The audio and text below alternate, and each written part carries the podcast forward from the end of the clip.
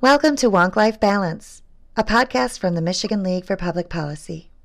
Wonk Life Balance is a space for comfortable conversations about policy, where families, advocates, and policy wonks can coexist and talk about ways to build a better future.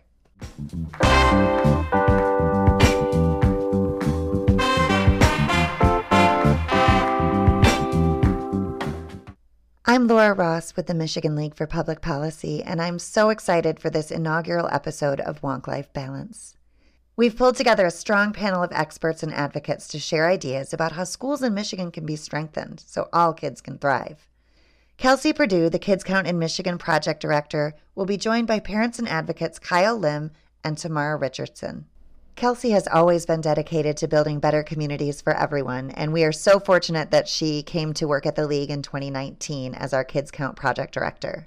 Kelsey oversees data and advocacy work to increase economic security and racial equity for children across Michigan.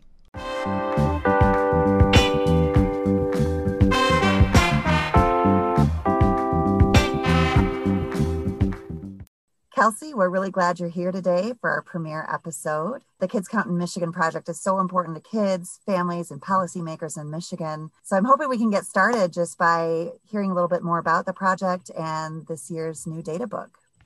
Absolutely. Well, thank you for having the Kids Count Project as the first guest and spotlight on the New Leagues podcast. Uh, so, a little bit about Kids Count. Kids Count in Michigan has been around for about 30 years, but it's part of a national initiative to measure the well being of children and then to use that information to do something about it. So the measurement comes through data and dissemination of that data and research.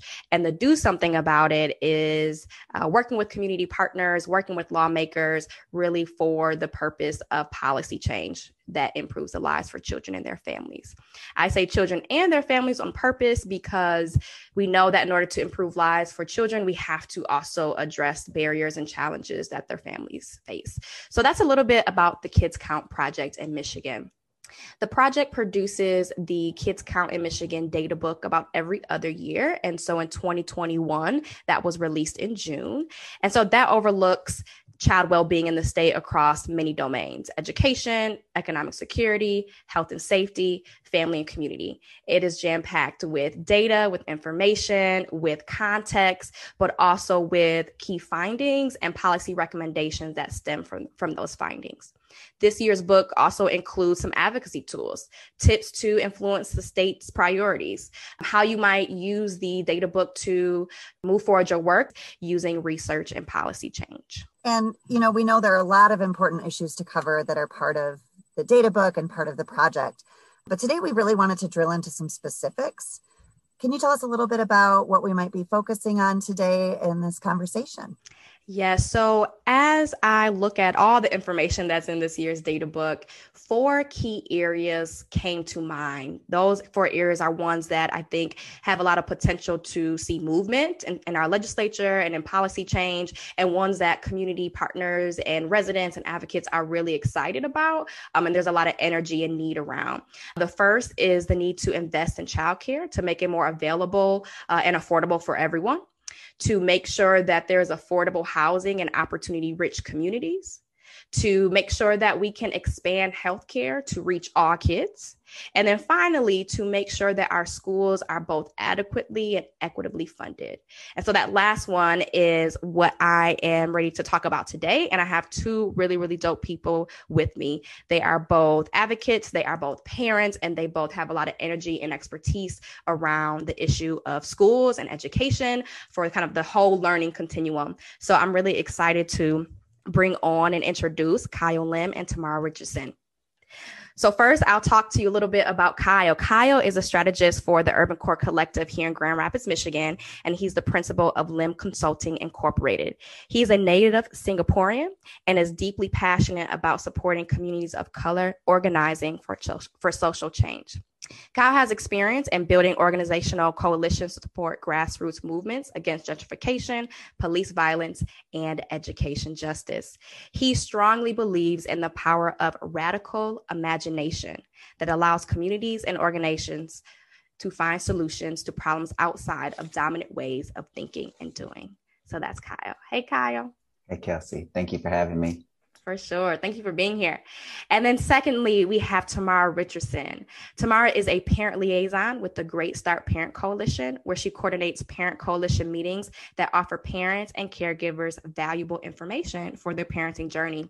She is very involved in the Great Start Collaborative Network. She serves on the executive committee as co chair of the Help Me Grow Kent Advisory Board and other parent work groups. She has been instrumental in securing grants that help shape the parent focused work of the coalition. And she is a trained facilitator for COFI, Community Organizing and Family Issues, a training that empowers parents to be even greater leaders.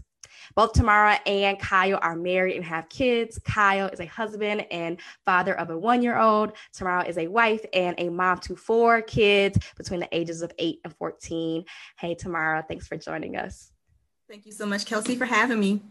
So, as I said, these are our experts today. These are parents. These are advocates. They have been doing this work and they have a lot to share. So, today we're just going to be talking about their experiences in education and what have they seen? What do they think? And later on, I'll tie it back to kind of the data book, some data, and some policy recommendations for those who who want to see that connection. So, I'm curious, you know, you both are parents. You both at some point chose to, to engage deeply in this work, right? Around advocacy, maybe after becoming a parent, maybe before. Can you quickly tell us about, you know, what was your entry point into advocacy? Was there a, a moment that kind of snapped you and said, I need to do X, Y, and Z? Just can you share a little bit about that with us?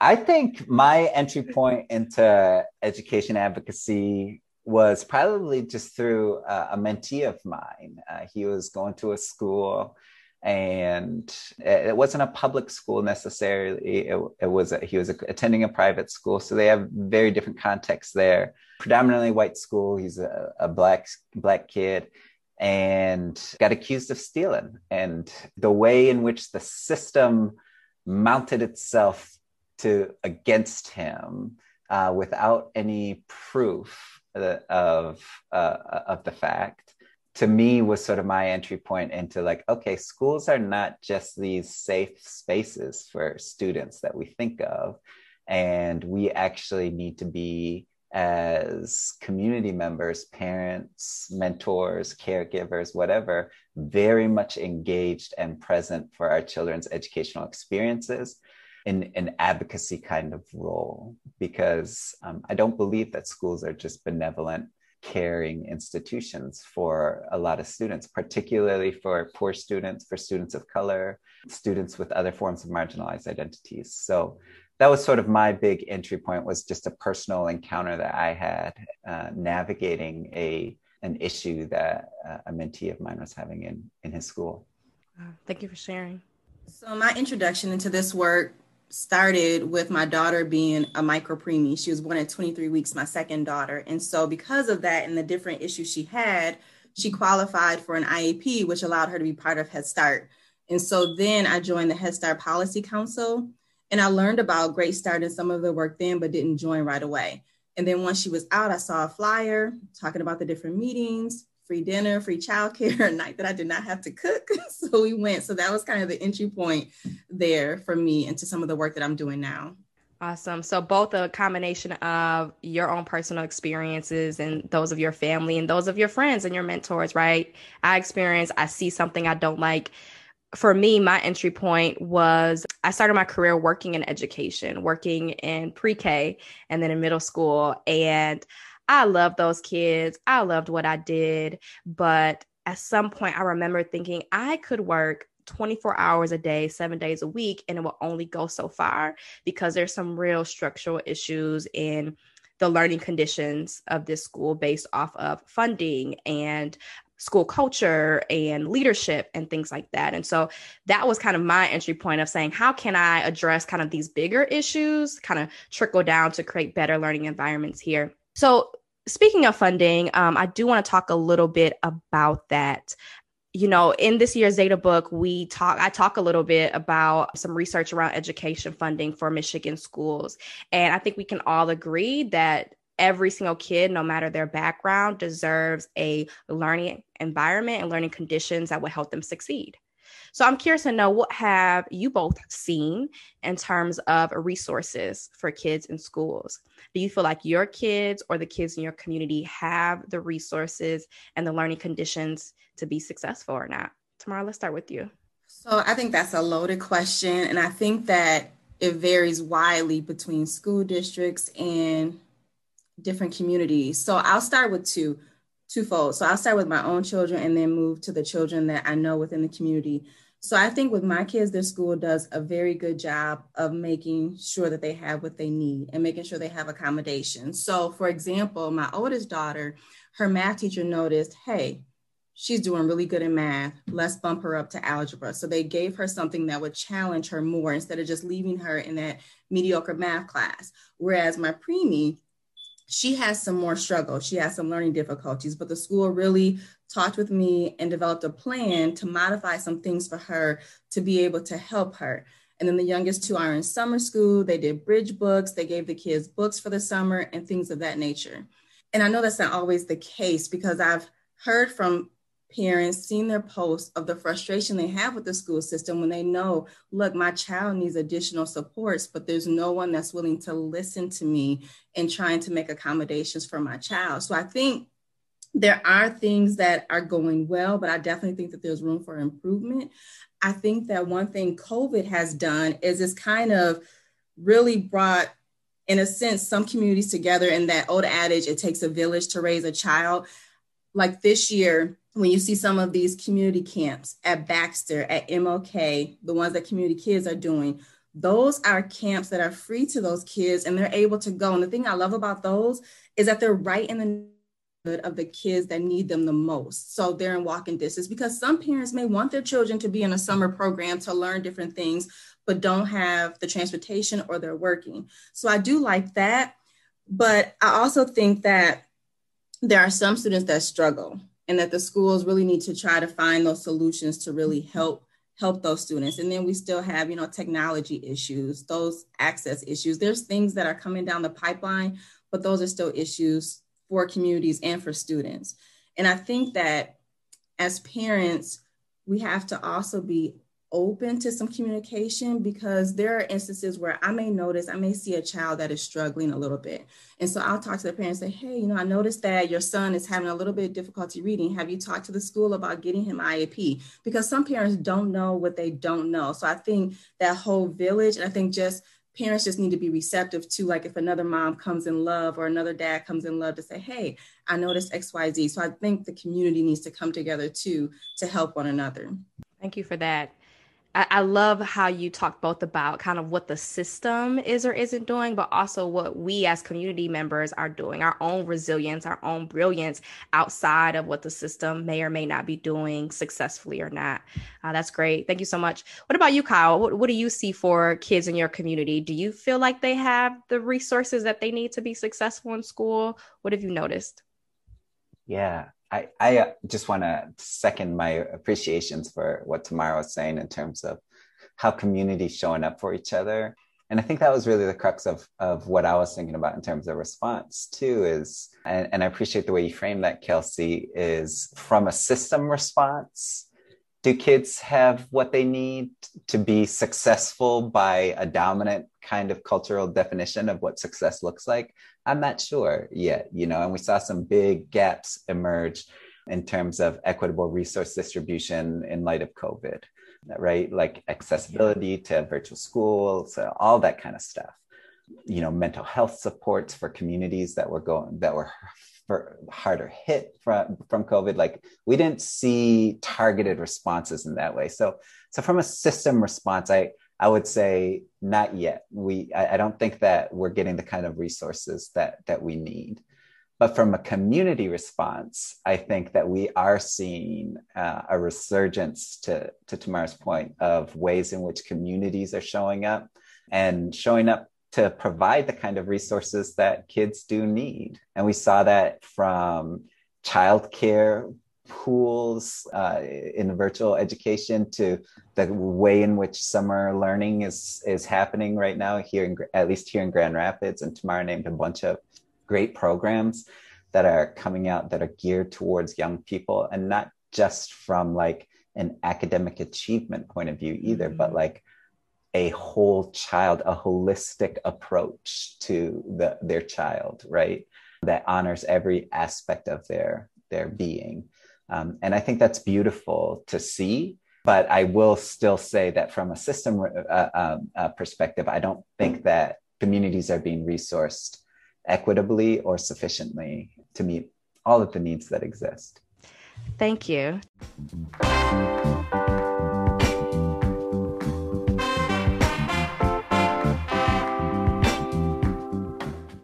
For weekly updates on what's happening in public policy at the state and federal level, Tune into the League's Facebook Live series, Yays and Nays, every Friday at 11 a.m.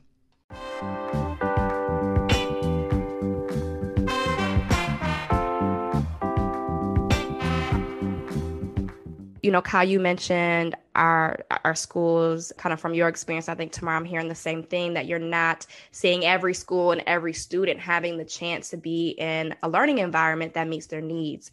And the data that we talk about in the education section of this year's data book bears that out. Michigan is just one of 16 states that gives less funding to its highest poverty school districts than to its lowest poverty school districts. So, what that means is children who are dealing and living with the barriers associated with poverty and those challenges are going to schools that are actually have less resources than students who don't have those challenges going to school. We see that teachers are more than two times more likely to be inexperienced and work outside of their field in those same high poverty school districts and get paid less on average at those schools.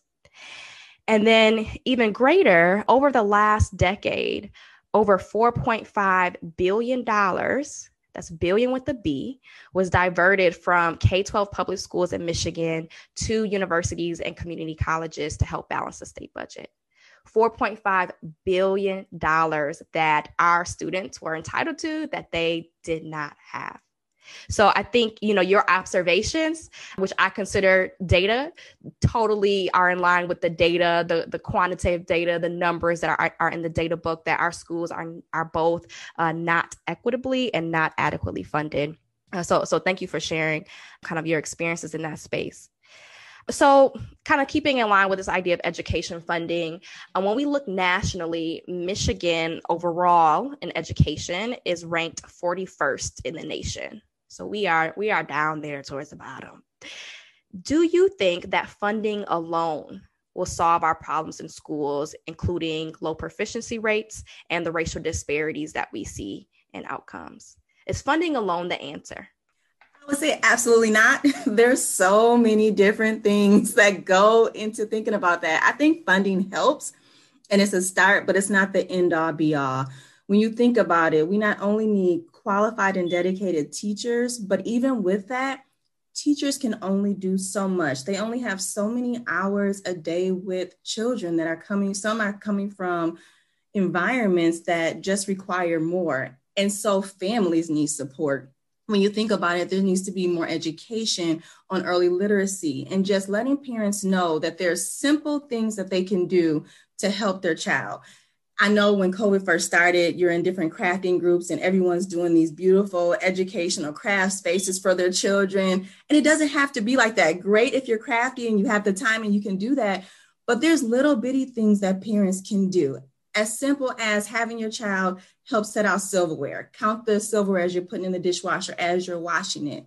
You're in the supermarket you're like, okay, do you want a green apple or a red apple? How many should we get? So just those little simple things, I think letting parents know, but then also supporting parents as well as their kids get older because they need support too. I know now you have we learn long division one way and now they want the kids to learn it a whole different way and then you have a middle schooler yes. that's dealing with quadratic functions and you're like ah! so you know families just need to be supported so i think funding is important but we really need to be able to support the whole family and then be able to target the needs of those families. And also just looking at class sizes too. How can teachers truly teach and be impactful with children when they have a class size of 30 you know and it's just one teacher to all those students? So i definitely think funding would help but there's so much more that we have to consider Right. Ch- children learn in community, they learn in family. School is one of those institutions that's really important. But how do we also, again, you, you spoke to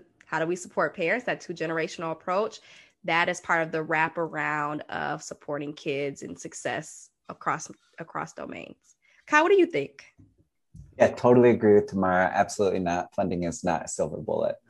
We don't have a silver bullet in education right now, right? And that's a reality but at the same time, when schools have been getting money, they haven't always been making the right decisions in terms of, of advancing the interests of students, in my, my point of view, that are, are the most marginalized within their systems, right? And I'll give you a local example. Here in Grand Rapids, we had, we had a homestead millage passed to increase school funding for our local school district, Grand Rapids Public Schools but the investments that were made were overwhelmingly in schools and uh, that were predominantly white, predominantly lower, uh, a higher um, socioeconomic status, right? And we're continuing to see a departure of poor Black and Latinx students from the district over that course of time. Like, what's going on? We got more money, but why is this still happening then, right? So there's a there's an oversight and control issue as much as there is a funding one. Uh, and that's a lot of what our work has been.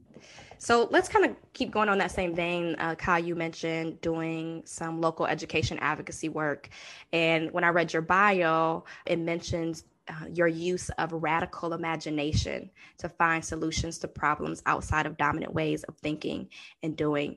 So I'm curious to hear a little bit more about what were some of your focus areas when working with those local groups and parents around education advocacy.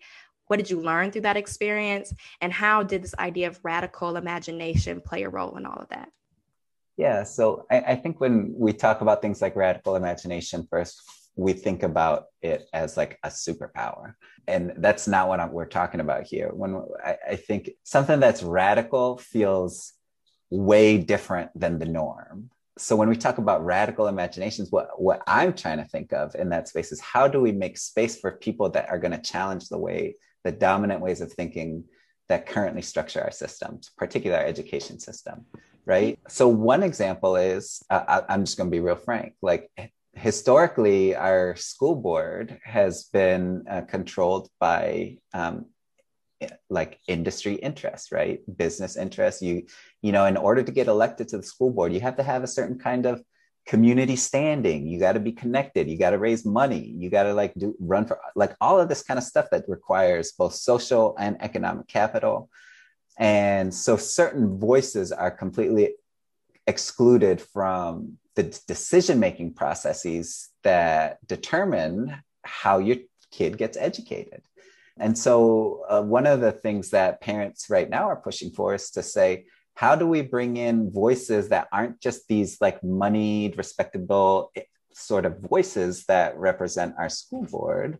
Not to, not, and I'm not trying to down on all our school board members, and I'm saying this, but like how do we bring like true community voice to the school board right? That's one example. Another would be even our school board meetings right? Using sort of robert's rules where parents only have the chance to offer public comment at the end of a meeting and school board members don't even have to respond. Like that's such an exclusionary process. And so parents are saying like why can't we have a different way mm-hmm. of engaging with our elected representatives and I think th- those are the kind of radical imaginings that oftentimes we don't even think about. We just assume, oh, yeah, to get to school board, to be a school board member, you got to be like a respectable citizen. And that our school board meetings have to be structured in this specific kind of way. And like it just, somebody wrote those rules and we don't have to abide by them. We can imagine outside of them. And, and that's some of the work that we do is engaging communities to say, what could this look like?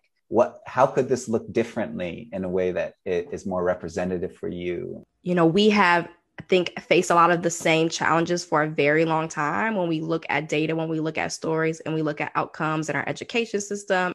Uh, thank you. So, Tomarra, what about you? Where where has your work focused, and, and what have you learned from it? I think Kyle brings up a good point that you really do need to have that parent perspective. And if you just save a spot at the end for parents, they may think, what value am I bringing to the table? So I think with the work that I do, we truly value parent input. We have parents on the different work groups that we have that sit on our collaborative, bringing that parent voice, that grassroots change and help change some of those early childhood outcomes in Kent County. So our work, we're hoping to get back into in-person coalition meetings this fall. And those were always nice because providing family dinner time. You know, sometimes you have families that someone's eating here or they're eating at a different time, but our coalition meetings gave families a time to come together, quality time to sit, break bread, and talk about their day and interact with other families too. So that's part of our work. But then also our parent cafes, being able to have parents come together, talk with one another, support one another, continue to strengthen that family structure. And they've been so impactful to our families. We even had one parent say, I feel more confident to care for my family after coming to the parent cafe. Some of them, that's their adult time, especially when it's a cafe at 8.30 at night. Once the kids are to bed, they get to meet with their virtual friends and really just support one another. And then just having our parent support stations where we're out in the community, we're helping to connect families to resources and not just telling them about resources. We have families, if we see a mom with a two year old, we may say, Hey, have you heard of home visiting? And if they haven't, we're able to go through and connect them to a home visiting program. Also, just some of the fun events that we've done. We had a family fun night Friday, and in that, parents were able to come on Zoom. We provided everything they needed for this family fun night. 48% of them said that weekly they provide time for family fun after our event and we did our post survey, 73% of our survey participants said they were now going to carve out weekly mm-hmm. family time. Also, practicing daily self care, we had a meeting where we did some self care. 4.3% said that they did it daily. Afterwards, 24% said they were going to do it. So I think a lot of our work is very impactful in supporting families and also just continuing to raise them up as leaders, like with our community organizing and family issues training We've had two parents that have gone through that training and now are COFI trained facilitators that will be facilitating our next COFI training. So I think our work has been impactful in raising that parent voice and just helping them to truly see that leadership that they possess as parents. Amazing. Congrats on all that work. You know, parents are the the crux of a of a family, right? Caregivers are. So thank you for all that work that you're doing supporting uh, families so that they can better support their kids, right? Uh, so this was great. You know, we've kind of covered quite a bit, and I want to, you know, as we close, both thank you both so much. Education is a huge issue. Uh, what have you so eloquently stated? It is not just a school issue, it is a community challenge of educating our young people, and certainly one that needs our collective voice and our collective action. But we know that everyone, especially parents, already have a ton on their plate. We talked about this in our opening. There is a lot to do just on a day to day to make it, to run a home, and to hopefully do things like self care and rest, like you're encouraging your families to do Tomarra. So, you know, as we close, I would love for you both to share some reflections on, you know, what next step would you offer to anyone listening? Tomarra, let's start with you. I would say ultimately, realistically, just to be able to learn what they can and understand and know what they can and cannot handle when it comes to participating in something, because we know that parents are busy. I would encourage them to join, to listen to these types of podcasts or to join coalitions so that they can help impact change and not to be afraid to speak up, to know that they are not just a parent. Parents are so much more than that, and they have the ability and power to impact change. Absolutely. Can I ask a follow up? Because, you know, we're talking about the importance of centering parent voice in a lot of these conversations around education and also recognizing in the same breath that parents are stretched. So I, can I can see some pushback from organizations or school boards to say, well, how do we how do we bring in parent voice when parents are already so stretched? Right? And their time the demands on their time are so great. What might you use as a parent and as advocates what might you offer? What might you how might you respond to kind of that challenge or that concern? Pay them pay them for their time please. Just give them some money so that they can come in and offer you their expertise. Y'all getting paid for your expert wisdom so let them come in and get some money for their expert wisdom too Absolutely. That is so true, Kyle, because parents are experts and they deserve compensation as well. Thank you for bringing that up. Yeah, thank you. So, Kyle, what to you feels realistic for parents and community members when it comes to advocacy, and what would be the next step you might offer to folks who are listening? Yeah, my first thing is just to parents would be to say, take care of yourselves. You know, I, I think Tomarra, uh, some of the work that you're doing around, you know, sort of self care and stuff like that, and it, it's so so important. You cannot advocate well for your children if you are not well to acknowledge that we can only go so far on our own and that our power really comes from a collective voice. I think that's a big one. So, eh, practically, what does that mean? It means talking with the other parents in your kid's classroom, you know, checking in with other folks, even your neighbors about their experiences with kids, you know, and, and casting a broader net. Don't just be thinking about your kid, be thinking about the other kids in your kid's classroom. Thank you so much. Laura? Wow. So there were so many great insights in that conversation. And my pen is running out of ink over here from taking notes for myself as a mom and as a professional. Just so many solid bits of wisdom. So, Kyle and Tomarra, I really appreciate you being on today, having this conversation with Kelsey. Uh, I hope you'll come back and join us again. Kelsey, I know that you are ready to dig in a lot deeper on the policy side of all of this and, and that your work in the coming weeks and months are gonna is really gonna center around this work. So could you take just a moment right now to tell us a little bit more about some of the policy recommendations that you've made through Kids Count uh, and how you really want to see things change through policy? So, you know, I think Tomarra and Kyle laid out a lot of really great next steps and kind of call to actions for parents who want to advocate on all levels, locally, with, within their classrooms, within their families, locally, kind of some really clear things that anyone can have access to and do. The, the policy recommendations outlined in the data book that flow from kind of the data analysis that we did focus on a state level and particularly around the state budget. How can we be better stewards of our dollars to invest into our priorities, which should be our kids and our families, and certainly our schools? So, I have four main policy recommendations in the education domain in this year's data book. When we think about learning, learning is a continuum. It does not start when kids enter kindergarten. It starts well before that. And Tomarra does a lot of that work, kind of that zero through five age group. And so, you know, I think for sure, one thing that we must do is to expand access to early learning. Early learning includes preschool, but it also includes childcare. And right now, childcare is unaffordable for most Michigan families. And if it is not unaffordable, in many instances, it is unavailable. And so the, the data book outlines some recommendations around increasing eligibility thresholds for childcare subsidies so that more families can access them, but then to also increase payments to childcare providers to um, help stimulate uh, availability and access for families. If we continue along the learning continuum, let's talk about K 12. So I mentioned in today's podcast and conversation that Michigan is one of just 16 states that provides less funding to its highest poverty districts than to its lowest poverty districts. And so we know that when schools are not equitably funded, learning environments and student outcomes suffer.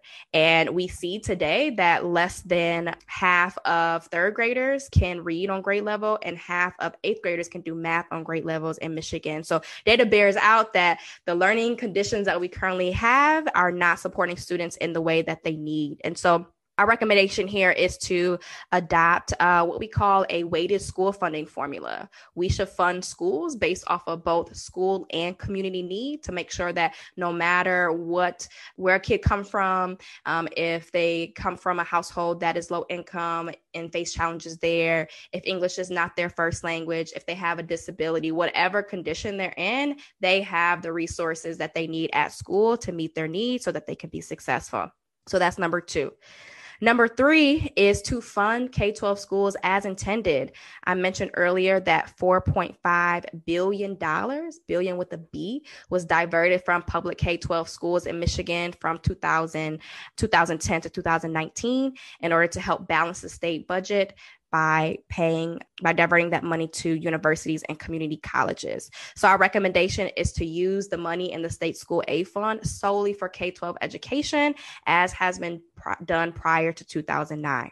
So expand access to early learning, fund schools based off of student need, fund K 12 schools as intended. And the last policy recommendation is to keep students in school. Um, when we look at chronic absenteeism rates in Michigan, Michigan has a third highest rate of fourth grade chronic absenteeism in the country, and that has increased over the last few years. Students who are economically disadvantaged and students who are homeless are more likely to be chronically absent, right? And so chronic absenteeism really is economic security issue it's a housing issue and so as a state as communities as counties we really need to invest in increasing economic security for families as well as investing in affordable housing in opportunity rich communities. And the data book also outlines some policy recommendations related to economic security as well. So those are four policy recommendations that stems from this year's data, this year's data book that on a state level we believe will help us be better stewards of our dollars, invest in schools, invest in families, invest in kids, and we know that we will see the outcomes. The kids will benefit. And we believe that the data, both through parent stories, family story, as well as things like proficiency rates, will also increase. Thank you so much, Kelsey, for walking us through those. And I know that everybody listening can head over to www.mlpp.org to take a look at the, the data book, which is beautiful, by the way. Some really great illustrations are included from a local artist if you want to give her a yeah. shout out right now. Yeah, shout out, do. Shout out to Jessa Chala. She is Grand Rapids based. She is a software engineer, a business owner, and a community advocate. And she also is an illustrator. And so she illustrated every single one of the images that are in the data book so that they could be diverse, they could be inclusive, and show families just doing family things, everything from reading books together to in the grocery store. And so we really thank her for her work and, and super big shout out to her. That's great. Well, congratulations to you, Kelsey, on launching such a, a powerful project. Thanks again to Kyle and Tomarra for being here today. Thank you. Thank uh, you. Thank you so much for being part of Wonk Life Balance.